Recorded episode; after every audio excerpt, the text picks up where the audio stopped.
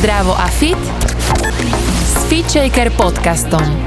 Tento podcast ti prináša virtuálne fitko FitShaker.sk, kde nájdeš stovky videí s profesionálnymi lektormi a fit inšpiráciu v podobe množstva skvelých receptov, článkov a kníh. Dnes vítam pri sebe veľmi známu a myslím si, že obľúbenú koučku, Žanet Šimkovú. Ahoj.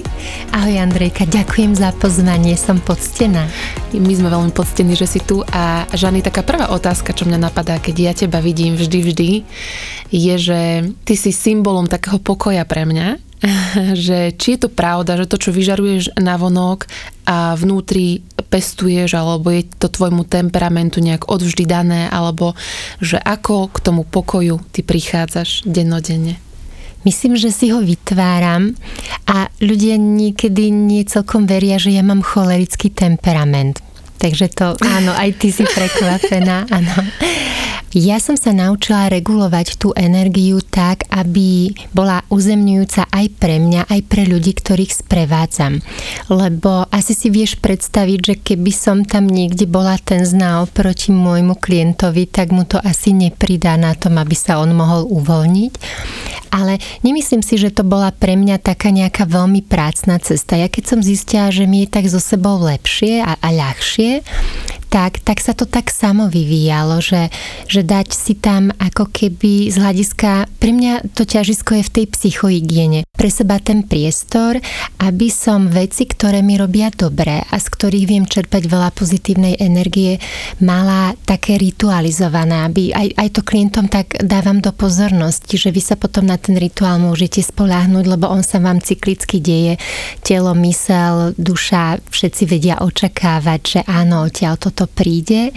Takže si myslím, že, že je to pre nás dobré takto sa o seba postarať a, a vedieť a poznať, čo je pre nás to dobré a nielen, že si to dovoliť, ale aj o to dbať. A to krásne vidno v tomto období. My, než sme začali, tak som tiež zmienila, že včera večer som už teda nebola plná energie, ale my to vieme vykryť, keď to má takéto ohraničenie. Ja viem, že tento týždeň bude teda náročnejší, lebo chcem toho obsiahnuť viac, ale viem, že v piatok večer to pre mňa znamená znamená, že celý víkend mám na tú regeneráciu. Ale keď to ľudia majú bez toho ohraničenia, tak ich to skôr či neskôr musí zákonite odpáliť, lebo telo sa potrebuje brániť voči tomu veľkému vypetiu a preťaženiu. Ako sa o seba vôbec pravidelne starať, že ty to vieš, ja si myslím teda, že aj ja to už viem, ale nie každý má možno tie možnosti alebo záujem, že sa úplne spoznávať a často sa ľudia podľa mňa zbadajú, až keď už je nejaký problém alebo kríza. A ja osobne si myslím, že no, tak tá seba starostlivosť veľmi vyžaduje aj schopnosť plánovať dopredu, poznať svoje hodnoty, a možno je to veľmi veľká otázka a možno na ňu pomáhaš ľuďom v tých individuálnych konzultáciách, ale máš nejaký taký, napadáte taký všeobecný typ? Krásne si to vystihla, Andrejka. Myslím si, že to kľúčové, odkiaľ potrebujeme začať, je seba poznanie.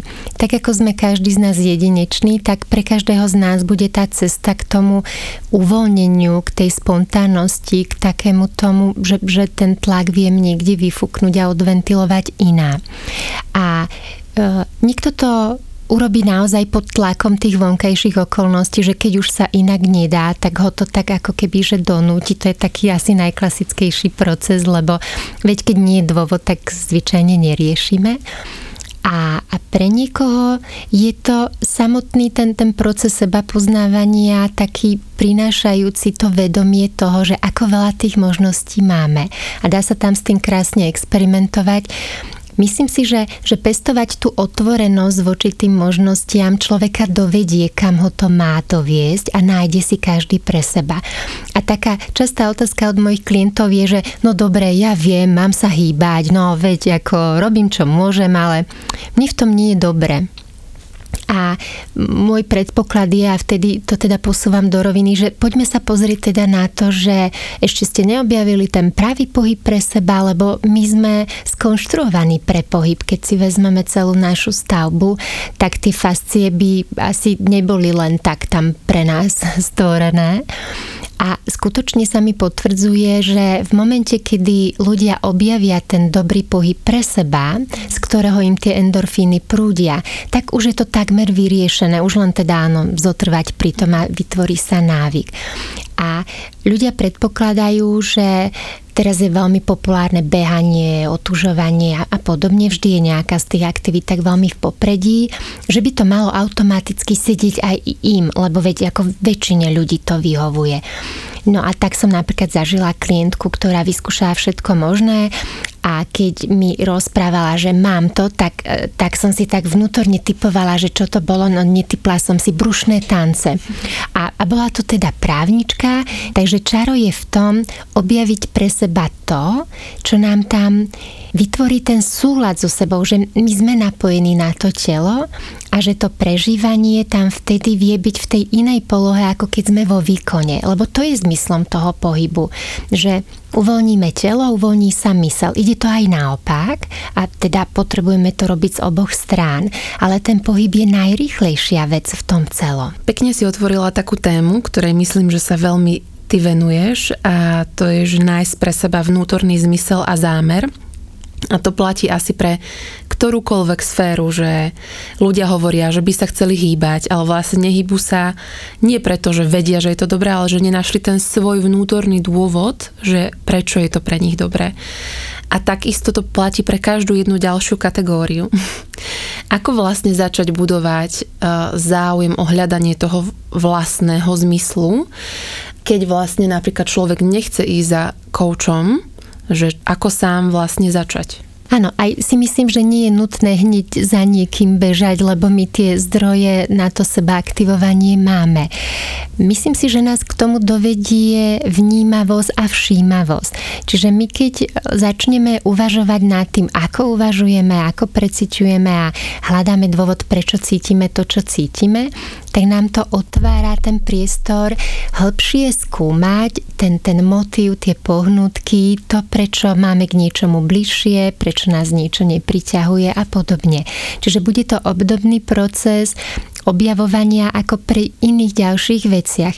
Akurát pre zmysel je, myslím, špecifické ešte to, že on nepotrebuje byť len objavený, ale my ho potrebujeme veľakrát vytvárať alebo dotvárať. Takže keď ja nájdem ten môj dar, to moje poslanie, to, kde sa viem naplno vložiť celým srdcom, tak to spustí všetky tie procesy, ktoré ma už vedú. Ale než príde tento impuls, že, že naozaj nás to dá do pohybu, tak e, nevieme to pravdepodobne robiť na povel, teda aspoň nemám tú skúsenosť, že by sme, aj keď ľuďom v tomto výborne pomáha meditovať, že tamto napojenie na seba má tú kvalitu, že chodia mi odpovede a, a viem si tým veľmi pomôcť aj veci zrýchliť, ale myslím si, že takéto seba vytváranie nás posúva k tomu seba uplatneniu alebo tej, k tej seba aktualizácii. To znamená, že my niektoré veci nevieme ani preskočiť, ani zobrať s lebo inak pozeráme a prežívame veci ako 20 ročný a potom s každou 10 ročnicou nám prichádzajú do života nové výzvy. A každú z nich, ktoré zdoláme najlepšie, ako sa v tej danej chvíli dá, vieme využiť práve na to, aby sme v sebe rozvíjali to bohatstvo vo vnútri, ktoré potom príde ten čas, že sa pýta von a už, už tá cesta sa nájde. Takže je to taký, taký ten proces, že ja to volám dobrodružná výprava kedy nedostaneme do ruky mapu, ktorá má kvóty. My ich tam potrebujeme zakresliť a podľa toho sa potom vydáme. A máme tam slobodu voľby, že akú tú cestu si chceme zvoliť a prirodzene tá naša tendencia čím rýchlejšie byť v cieli sa tam môže prejaviť, ale aj to má pre nás nejaký odkaz, lebo nejaká prekažka nás zvykne presmerovať a hlavne myslím si, že sa deje to, že nás to tak chce preveriť a, a a potrebujeme sa utvrdiť v tom, že je toto skutočne to, čo tam pre seba hľadám, lebo nám sa tam pritrafi veľa tých pseudocieľov alebo pseudomotivácie a aj to patrí k tomu procesu si to tam tak vyjasniť so sebou, so svetom, lebo my až v interakcii s tými ľuďmi prídeme k tomu seba potvrdeniu. Mňa osobne veľmi fascinuje taká cesta životom, kedy som k sebe neustále vnímavá a nie len príjmam to, čo zvonka a zo spoločnosti ku mne chodí. A príde mi, že mnoho ľudí, často vidím takých vyhorených z energie, či už v partnerstvách alebo v práci, a príde mi, že je to práve preto, že nie sú v kontakte s tým uh, svojim zmyslom a nie sú v súlade s tým, čo práve teraz potrebujú. Myslíš si, že je to tak? Konkrétne tá téma toho vyhorenia, že či to s tým súvisí vlastne, že človek už je niekde, kde nerobí niečo, čo je v súlade s ním. Súhlasím s tebou. Určite sa to podpíše na tom, že, že vznikne potom vnútorný rozpor. A keď sa hlava so srdcom nedohodnú a každý z nich to má tendenciu ťahať do inej strany, tak nám to vo vnútri vytvára ten nepokoj, tú nespokojnosť a veľakrát my ani nepoznáme všetky tie príčiny, že prečo, lebo takéto klasické, že od pohľadu zvonka môže ten náš život vyzerať, že ale ty nemáš dôvod sa stiažovať, veď pozri sa a, a, a podobne. Ale my keď vo vnútri cítime takéto prázdno, že, alebo chýbajúci diel tej skladačky, aby to zacvaklo, tak nám to nevie navodiť ten, ten stav toho, že všetko je ako, ako má byť. A vyhoretie je pre nás signál, keď to veľmi zjednoduším, že niekde sme to prehnali. Dostali sme sa do tej nerovnováhy. Zvyčajne je to teda v súvislosti s tým extrémnym výkonom, že nás tak pohltia veci, že, že to je na jednej strane skvelé, že vieme investovať nesmierne veľa energie aj pozornosti do, do niečoho, čo tam teda je pre nás významné. Na strane druhej je toto to ohrozujúce, že my keď nepostrážime tú hranicu a nie je tam jasná deliaca čiara, tak prestávame žiť. To znamená, že, že nám to padne do jednej strany a potom, ak náš život stojí napríklad iba na jednej stračej nôžke, ktorú teda tvorí zvyčajne práca, tak tá stračia nôžka v nejakom momente tú chalúbku už potom nenesie tak stabilne a keď my dupneme, tak ona pokojne sa do nejakej strany vyvalí. Teda to je aspoň taký ten môj obraz, lebo my, keď potrebujeme tú stabilitu, tak tie piliere, na ktorých to stojí, potrebujú byť rôznorodé. Tá, tá diverzita je v každej časti života kľúčová. Takže ak venujeme príliš veľa pozornosti práci, zákonite to odnesú vzťahy. Naopak sa s tým nestretávam, že by niekto tak veľa investoval do vzťahov, že by mu zničili všetko ostatné. Teda keď je to v zdravej rovine, teraz nemyslím nejaký patologický vzťah priputanosti. Takže z tohto pohľadu my máme takú zvláštne ignorantskú schopnosť prehliadať niektoré tie signály, lebo mm, nám to okolie zvyčajne signalizuje, že to preháňame. A my zvyčajne namiesto toho seba uvedomenia, že aha, nemôže na tom niečo byť, zosilníme tú argumentáciu, aby sme to obhájili. A prirodzene to, čo často počúvam v tých príbehoch je, že, že je skvelé benefitovať z toho, že na tom účte sa tie peniaze nakumulujú. Na strane druhej, keď si ich nemám kedy užiť a keď ich spotrebujem potom na to zdravie, ktoré si to odnieslo, tak toto je takéto krátko zrake, že keby sme boli predvídaví, tak moje obľúbené slovo, ktoré ponúkam klientom, keď si v tom upratujú, je primeranosť lebo tým pádom, ak, ak sú veci vyladené, tak tam vie byť ten súlad. A súlad pre nás signalizuje, že máme to vo svojich rukách. Myslíš, Žanet, že v dnešnej dobe, alebo z toho, čo aj počúvaš, a tým myslím dobu aj COVID, aj takúto výkonovú spoločnosť, ktorú máme, je viac a viac stresu, s ktorým ľudia nevedia pracovať, lebo zároveň si myslím, že je veľa stresu a zároveň už je toľko veľa rád, že ako s tým stresom pracovať. No otázka je, či ľudia reálne vedia to aplikovať, alebo sú tým už takí prevalcovaní. Myslím, že, že sú preťažení tými informáciami, že čo by mali, ako by mali a prečo by mali. Každý z nás to vie.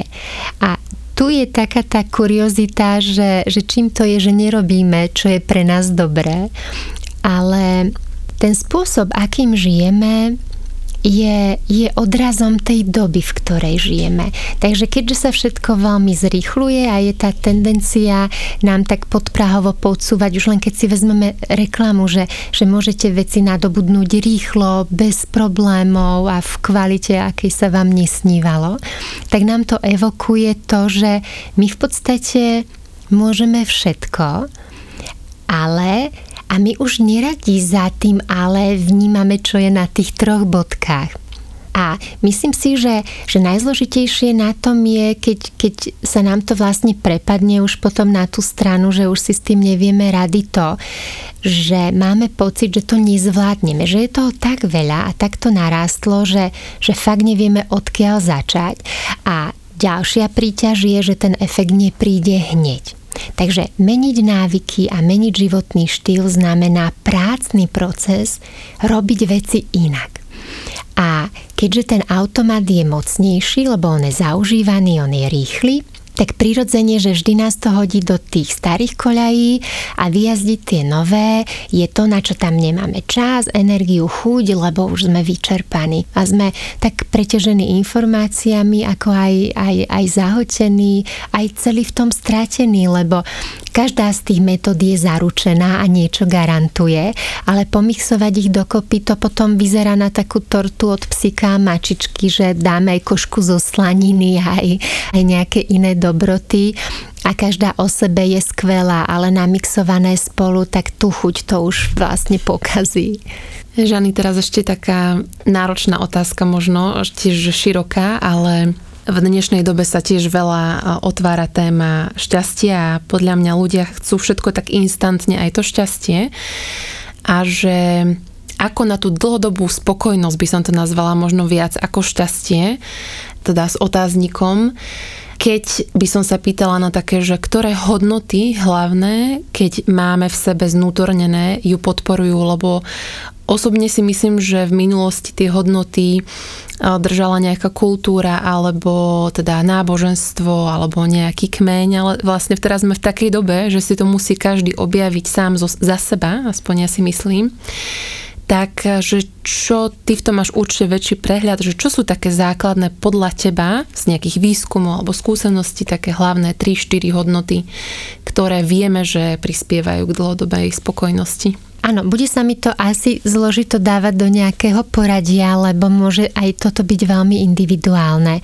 Ale keď to vezmem z tej mojej praxe, tak určite hodnota vzťahovosti je taká, od ktorej vo veľkej miere závisí ten pocit šťastia, náplnenia, spokojnosti, lebo áno, tie slova sú síce synonymické, ale napríklad súhlasím s tebou, spokojnosť je širší význam než, než šťastie, lebo šťastie je taký prchavejší okamih a spokojnosť má ten atribút takého toho dlhodobejšieho.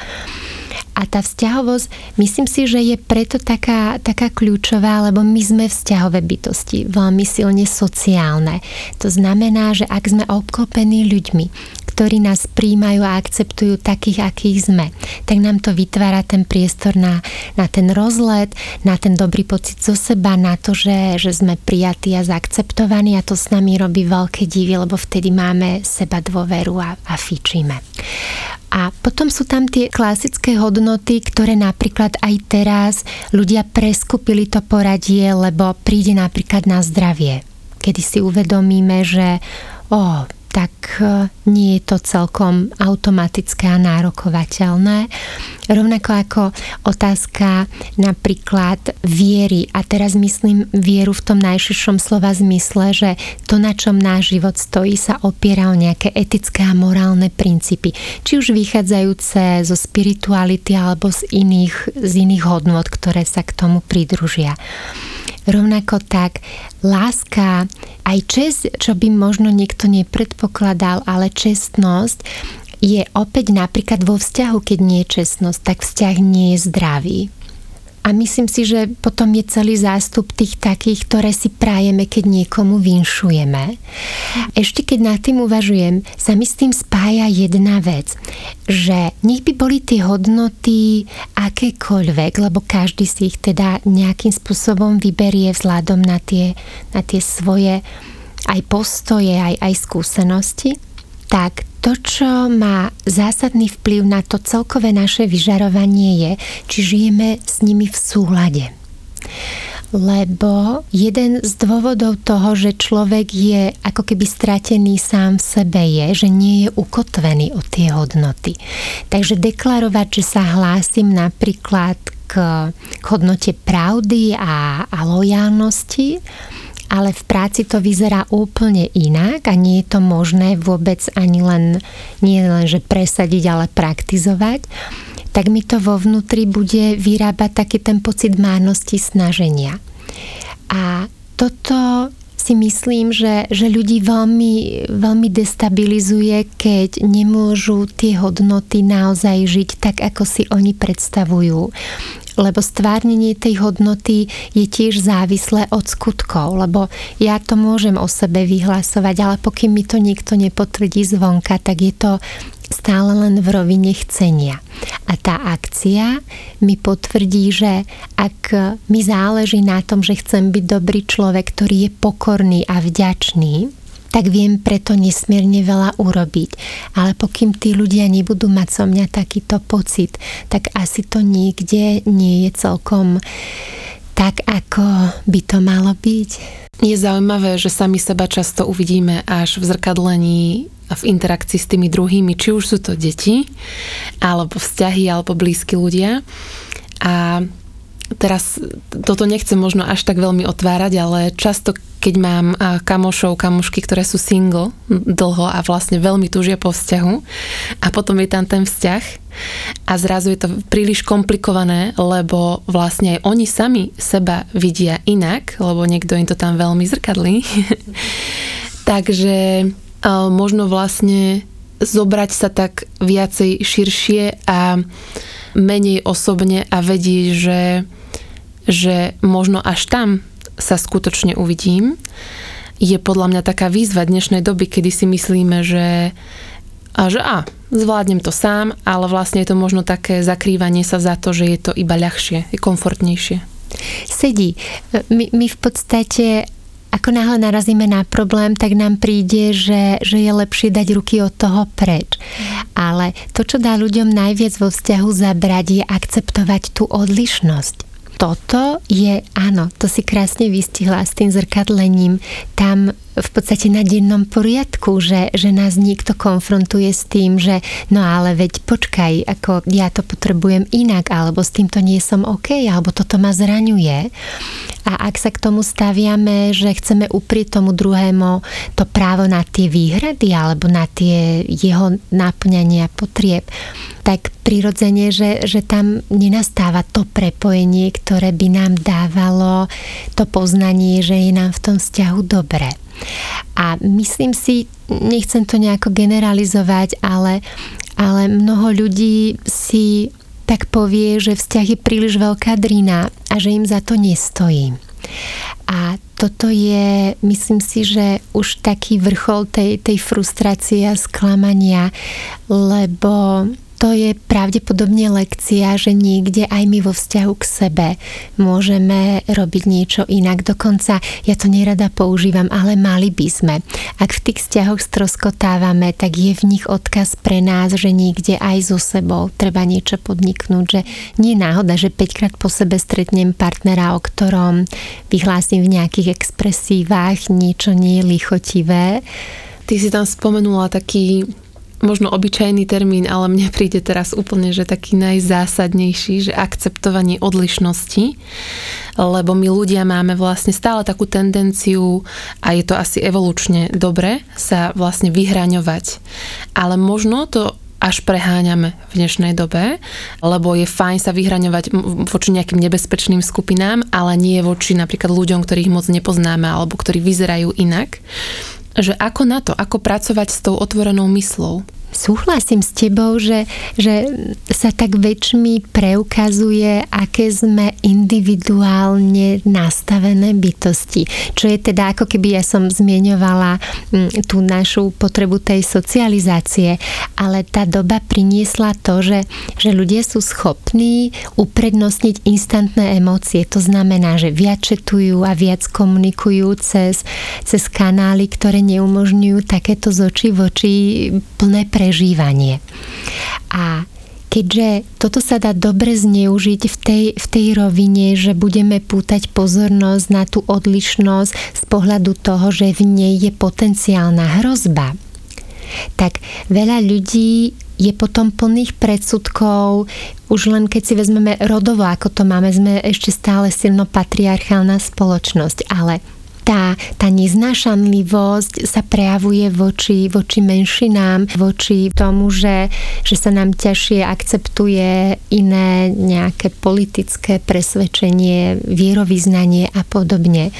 V našej kultúre ako keby tá tolerantnosť nebola natoľko rozvíjaná, že by nám bola prirodzená.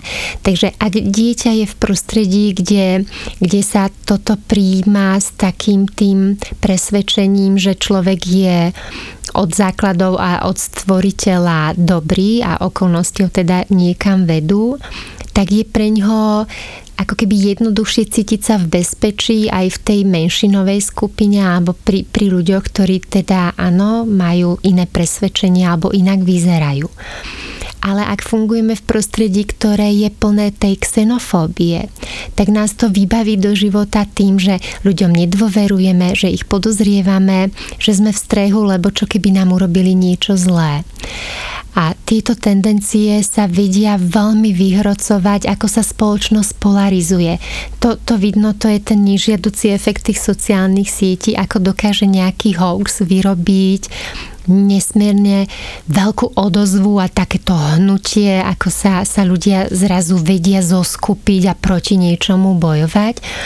A mne sa tam vždy vybaví, ako matka Teresa zdôrazňovala, že treba bojovať za niečo, nie proti niečomu. Takže myslím si, že sa niektorým skupinám ľudí hodí vytvárať strach a obavy, lebo vtedy sa masa ľahšie ovláda. A tam je len jeden spôsob, ako sa voči tomu brániť a to je používať kritické myslenie a teda pracovať na ňom spôsobom, že ja by som to zaviedla ako predmet niekde do osnov na tom druhom stupni.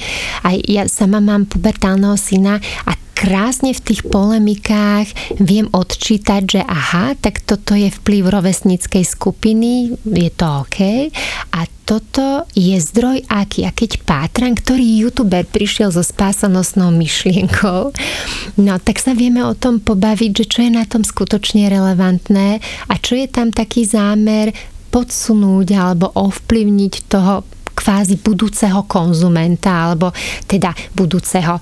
Myslím si, že vyrastla generácia detí, ktorí sú tak brandisticko založení, že sa nestačím čudovať, že prečo to musí byť táto mikina s astronomickou sumou, keď ako obdobná, dobre, môj syn určite bude spomínať svojim deťom, ako som na nejakú mikinu chcela načmárať niečo a nestalo by to 200 eur a bolo by to rovnako originálne, ale teda mi to nepre neprešlo. Ale toto je to, že my sa potrebujeme dovyvíjať do tej uvedomelosti a do toho vedomého, že, že pripíšeme tomu ten skutočný význam, keď si ho napríklad preveríme. Alebo prídeme do kontaktu s tým, že, že je táto ja neviem, komunita hrozbou iba kvôli tomu, že vyznáva iný prístup? Ako v týchto všetkých otázkach, čo sme doteraz e, preberali alebo načrtli, pomáha coaching ľuďom upratať si tie veci samých pre seba? Myslím si, že, že tým, ako ja teda kouča prirovnávam k takému tomu sprievodcovi alebo spolucestujúcemu, získame partnera do debaty, ktorá je nehodnotiaca a je v tom bezpečnom prostredí pripravená prijať všetok ten obsah, ktorý sa tam v hlave na pozadí preháňa, aby mohol byť e, teda vyložený von. Takže jedna z tých, z tých vecí, ktoré tam dobre fungujú, je, že, že keď si človek tie myšlienky ozvučí a ja ich napríklad naskicujem do myšlienkovej mapy, tak je tam taký ten odstup a nadhľad. A tým, že hlava nevie myslieť lineárne a vyrobí skôr veľkú spleť a veľký chaos, tak v tej partnerskej debate, kedy to niekto reflektuje a kladie otázky v kontexte toho, že čo je zmyslom tej spolupráce, lebo to si klient vždy vyberá, že, že to, čo potrebuje získať je, ja neviem, vyriešiť túto dilemu, pohnúť s touto zmenou alebo túto sa odhodlať, proste má to nejakú už konkrétnu e, takú tú podobu to následujeme v tých postupných krokoch. A on si kvázi, no je to také divno znejúce slovičko, ale postaví stratégiu, čiže je to ten spôsob, ako dosiahne to, že tu a teraz som v tejto východiskovej pozícii a keď sa chcem dostať sem, tak tú cestu, ktorú prejdem, tak čiastočne ma môže sprevádzať ten coach, lebo on zodpovedá za proces a má veľa techník a, a spôsobov, ako tam urobiť v tom, v tom jasno, ako akcelerovať tie nápady, ako postražiť tú motiváciu, ako tam ten potenciál uvoľniť. Tým pádom na to nie sme sami ale ten trúfovcí pocit, že sme to zvládli, je potom náš, lebo my sme si to odpracovali. Len niekto, kto sa vyzná v tom, s čím sa stretávame, nám s tým pomáha. A takto, keď sa na to pozeráme, tak prvé, teda čo sa často ľudia tak ako keby rozpakujú, priznať, keď majú takéhoto sprievodcu, že veď mali by si s tým poradiť sami. A je to taký ako keby zaužívaný úzus, že obdobne ako keď ideme psychologovi, tak sme nedaj Bože na hlavu. Sú tam ako keby tie, tie pocity toho, že keď to sami nezvládame, že zlyhávame. Ale ten náš ako keby postoj, ktorý je plný nejakých obmedzení, vieme krásne dať do polohy, že nám bude slúžiť a, a vieme byť proaktívnejší a, a otvorenejší a dobre sa nám to so sparring partnerom rieši. Takže čokoľvek, čo si človek myslí, že by chcel zdieľať s niekým, aby tam mal ten nezainteresovaný pohľad, sa hodí do coachingu priniesť. Som si je teraz uvedomila cesto, ako to hovoríš, že vlastne veľmi rýchlo sa tá doba zmenila, že dakedy ľudia žili v komunitách alebo tak, že sa vedeli oprieť o poznatky predchádzajúcich generácií, že stále tu bol niekto, koho som sa mohol opýtať pre radu. Ale že teraz sme tak strašne individualizovaní a tak veľa sami a tá doba je tak iná a tie problémy sú tak nové, že je to možno až nie dobré, že je ten tlak na to, že my sami by sme to všetko mali vidieť, vedieť, pochopiť, vyriešiť. A ja osobne sa často stretávam aj s tým, že ľudia si často myslia v problémových situáciách, že len oni to tak majú a je to len preto, že sa táto realita psychologická často nezdiela navzájom, že ľudia vlastne naozaj tak ako fungujú tie sociálne siete, že dávame von len ten pozitívny obraz, tak nevieme, čo sa vlastne v našich skutočných životoch reálne deje. Lebo čo ja viem od psychológov, od koučov, aj od teba aktuálne, že tie vaše koučovacie miesta a, a ambulancie sú jednoducho plné a ľudia tie reálne problémy majú, že vlastne nehambiť sa o tú pomoc poprosiť a nebyť v tom sám, že je to úplne normálne, že keby sme len vlastne zmenili tú percepciu, že je to normálne, tak možno by to bol úplne iný taký štart. Veľmi rezonujem, ako si to vystihla Andrejka s tvojimi slovami, lebo ten predpoklad, že by sme si mali so všetkým sami poradiť. Je, je veľký mýtus, lebo ani zápal plúci neriešime, neliečíme doma nejakou bylinkou, aj keď prirodzene, keby sa to dalo, tak určite, určite do toho ideme. Ale v momente, kedy priznáme alebo pripustíme, že nemusíme byť na to sami, to uvoľní už veľkú časť toho preťaženia. A čím čím ako keby viac nazberáme alebo viac odkladáme a odsúvame to, že treba niekde vyparkovať to, že si prídeme frustrovaní, bezmocní, sklamaní, zranení, to sú všetko legitimné pocity, ktoré k žitiu patria neodmysliteľne. Často sa ma ľudia pýtajú, že koľko to bude trvať, neviem aký dlhodobý proces, že pri napríklad dileme stačí jeden, dva rozhovory, aby si len človek tak ako keby, že že uvedomil, že to, čo mu bráni, alebo naopak, čo by ho mohlo podporiť, že, že sú to také, také jednoduché veci, že milujem ten moment, kedy nastáva v tej debate taký ten aha moment, že buď sa človek aj plesne po čele, alebo to vyjadrí, že ako je možné, že som na to neprišiel sám. No, takže doma nie je nikto prorokom. To, to občas proste tak, ako nám funguje, že, že sa vyžalujeme priateľke, aby sme si uľavili, tak pomáha prísť za niekým, kto sa vyzná, ja neviem, napríklad v procese zmeny, že ktoré to má tie, tie štádia ako cez to prejsť, tak prečo si život neuľahčiť tým, že nemusím ten ťažký náklad celý čas tlačiť do toho kopca, aby mi to potom v nejakom momente sa vymklo z rúk, lebo už som proste na pokraji síl. Kde ťa ľudia nájdú online alebo na sociálnych sieťach asi pod eh, tvojim menom, alebo povieš nám viac, plus prosím ťa ešte povedz, eh, viem, že ty máš aj nejaké knižky za sebou, aj zápisník, že ľuďom odporúčaš a nech si zapisujú tie svoje vnútorné procesy, tak eh, ešte k tomuto povedz. Ďakujem ti za priestor na, na osobné promo.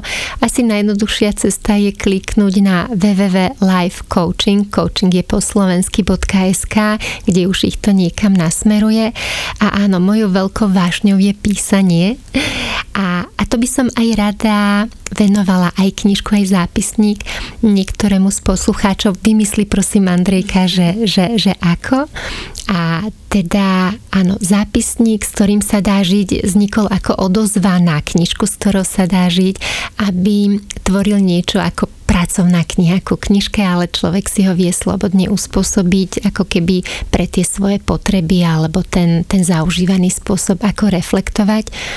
Ja naozaj veľmi často ponúkam ľuďom na domáce zadanie, aby si dokumentovali myšlienky, aby tým, ako sa snažia porozumieť tomu, čo, čo prežívajú, si to vykladali pre seba, lebo je to taký, taký všeliek na modernú dobu, ako byť v kontakte so sebou, že si to značím. Technika umožňuje, že môžem si to pokojne nahrávať alebo zapisovať do, do telefónu, ale rukou to je, to je taký ten iný, iný stav toho flow, kedy my tú myšlienku, než dáme do tých, do tých písmen, ešte potrebujeme tak cez seba pretaviť, takže mi to príde ako veľmi šikovný nástroj. Zvyčajne ľudia povedia, veď na to nemám čas tak e, mám na to taký obľúbený aforizmus, že keď vám svieti kontrolka nádrže, tak tiež si poviete, že nemáte čas natankovať. Tak to je také moje pošťuchnutie na záver. A ešte jedna taká fičejkrová otázka na záver, Žany, že prezrad nám, aký šport ty obľúbuješ alebo robíš? Pre mňa je veľkou vášňou behanie a teda nepohrnem ani bicyklom. Učerovala mi flyfitová sieť, ktorú už mám aj doma v predsieni a, a bežne sa zavesím dolu hlavou a už len aj keby som nejako vydatne necvičila, tak si poviem, nech mi to odtiaľ vypadá, čo tam nemá byť. A, a najnovšie je to, je to yoga, kde, kde teda zistujem, že hoci som teda taký skôr dynamický človek, a, tak ma vie tak, tak akurátne uzemniť a myslím si, že, že som v životnom období, kedy ma to tak našlo, lebo tých pokusov bolo veľa, ale už, už som sa v nej tak našla, že si ju tak plnohodnotne vychutnám, že už to nie je iba gymnastika. Počúvali ste Fit Shaker podcast. Ja som Andrea Peňaková a verím, že sa počujeme aj na budúce.